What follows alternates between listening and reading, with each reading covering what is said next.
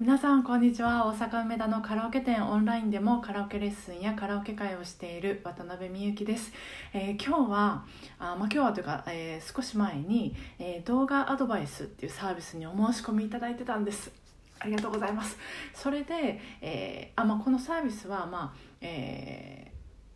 お申し込みされる方の歌ってる動画、まあ、顔出しありでも顔出しなしでもいいんですけど、まあ、動画を送ってもらってでそのアドバイスを私も動画でお返しするっていう、まあえー、動画を YouTube の限定公開にして、まあ、その URL をお届けするっていうサービスなんですけど。まあ、自粛中に始めたサービスなんですけど結構いいなと思って、まあ、そのままちょっとやろうかなと思ってるんですけど、まあ、そのえー、いつもお申し込みいただく、まあ、男性の方ってでその方が、えー、今回歌われてた曲はあの乃木坂46の「ルート、えー、246」っていうのかな？っていう曲なんです。でこれこの曲話題になってましたよね。あの私もなんかのなんかで聞いてたんですけどなんで話題になってたかってあの小室哲哉さんが、えー、作曲されてたか。えこれで復帰とかになってたのかな。ちょっと調べてないんですけどごめんなさい。まあなんせこう小室哲哉さんが作曲っていうことでああの私もちらっと聞いてあ本当だ小室サウンドだっていう感じだったんです。であの乃木坂さんの、まあ、YouTube とか見せてもらってたんですけどやっぱりそのコメント見てると皆さん言われてますけどあのグローブに似てるとかねあの、えー、TM ネットワークでしたっけねうんに似てるとかいろいろ言われててで私もあのすごくこう「Feel Like Dance」を思い出すんですよね。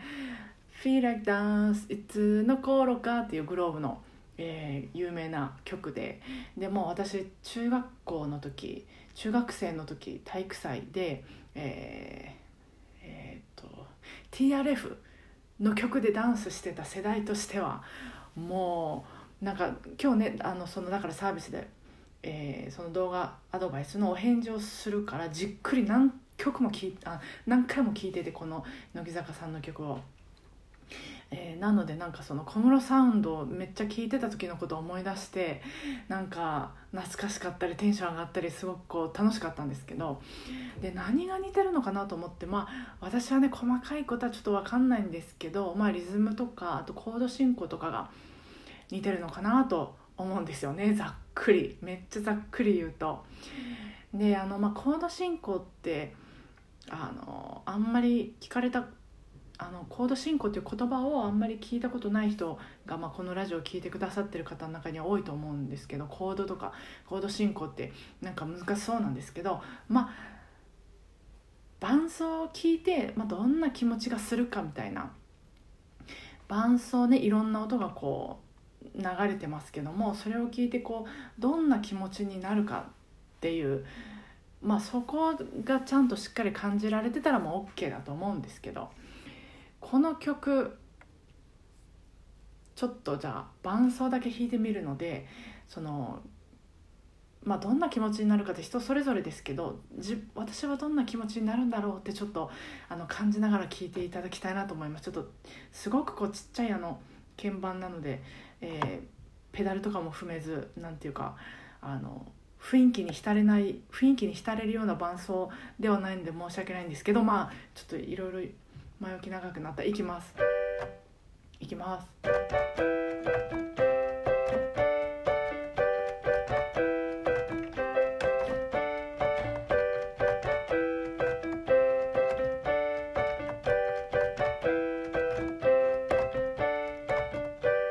まあこんな感じです。どうですか？なんかちょっと物悲しい感じ？こう切ない感じ？なんかこうがありあるけれどもなんかこうまあこれってあの同じコード進行が、まあ、4回繰り返されるんですけどそうやって4回も繰り返されるとなんかすごくこうだんだんこう気持ちが高まってくるすごく高揚感がありますよね。でこれが、えー、乃木坂さんの、えー、曲なんですけどメロディー入れて歌ってみるとこんな感じになるんですよ。えっとどんなんだったかな？全然か。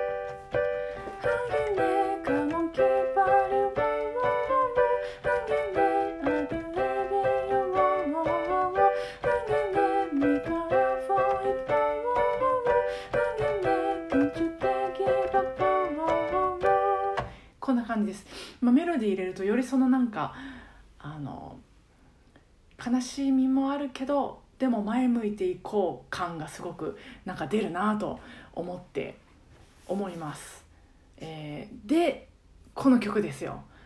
じゃあまあさっきタイトル言っちゃったけどでもまああんまり言わずに、えー、ちょっと次また別の曲の伴奏を弾くので、えー、どんな気持ちがするか、えー、聞かせてください聞かせてくださいって聞くわけにいかまああの自分で感じてみてください。いきます。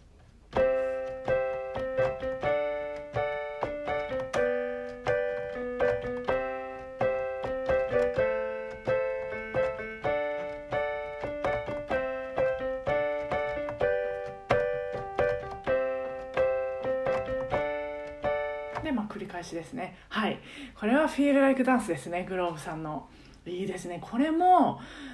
なんかこう全くコード進行が同じわけじゃないんですけど物悲しさなんかこう切ない感じがありつつでも聴いてるとどんどんどんどん高揚感があってなんか前を向いてこう行くぞみたいなやるぞみたいな気持ちになる感じですよね。すごくいいですよね。これもちょっとあのもう大きな声出せないので裏声で歌うんですけどこの曲高いんですよね。裏声で歌ってもこう 結構声出ちゃう。ちょっとまあもういろいろ言わずにはいブツブツ言わずに歌ってみます。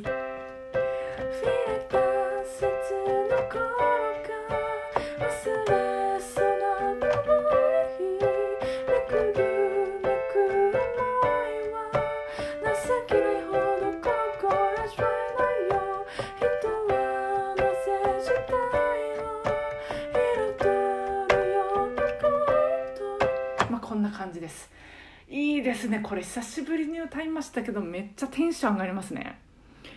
なんでだろう？いやすごいな。これねほんとすごいなと思いますね。こんな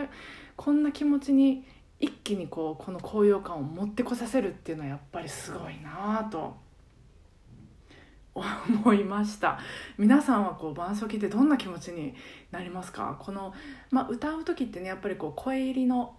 音源ばっかり聞かれると思うんですけど伴奏だけ聞いて、えー、自分でこうこの曲はどういう物語のある曲なのかなってこうあの感じるっていうのもすごく面白いしそのあなたにしか歌えない曲を歌いたいっていう唯一無二の表現をしたいっていう時にはすごく大事な練習になってくるんじゃないかなと思うんですけど私もこういうふうに伴奏だけ聴いたりするの好きです。であのうんいいなと思ってた一日でした。ちょっとあの最後に一言言うと全然話変わるんですけどあの、まあ、さっきあの「マツコの知らない世界」をちょろっとこう見てたんですけどあのなんかサンマを使ったレシピをなんかいろいろ料理料理人の方が紹介されててでその中の一つになんか、えー、ポーポー焼きっていう、えー、福島県の郷土料理があってでその味をその料理人の方シェフの方があの芸能人に例えたらちょっと古いですけど庄屋ですって言われてたんですよ。庄屋かと思ってなかなかのあのその料理人の方も面白いおじさんでこうほっぺがぷくっとされててねすごいこう可愛いんですけど目はなんかこうどしっと重みのあるというか鋭いというか面白い面白いこと言う方ででその方が庄屋っていうからすごくなんかこう面白くてで渡辺とカラオケに行く日っていうねカラオケ会であの昭和庄屋の曲を歌われてる、えー、方が何人かまあいらっしゃったので、えー、そのご利用者さんの歌声とか思い出して、まあ、今日はなんかこういろんな曲をあの一日に。えー、思い出してた一日でした、えー、すごく長くなりましたがすいません。最後まで聞いてくださってありがとうございました、えー、またご感想などあれば、えー、ぜひ LINE でお聞かせください。明日もお互いご機嫌に過ごせますように。今日もお疲れ様でした。